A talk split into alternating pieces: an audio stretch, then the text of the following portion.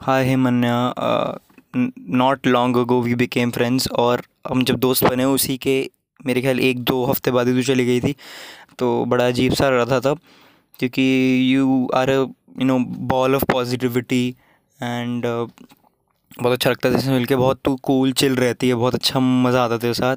अब तू वहाँ चली गई और इसलिए आजकल के माँ बाप भेजते नहीं बच्चों को बाहर। अरे एक एक साल तक आते ही नहीं तुम वापस। जस्ट किडिंग इतना टाइम हो गया आई नहीं तो अजीब लग रहा है।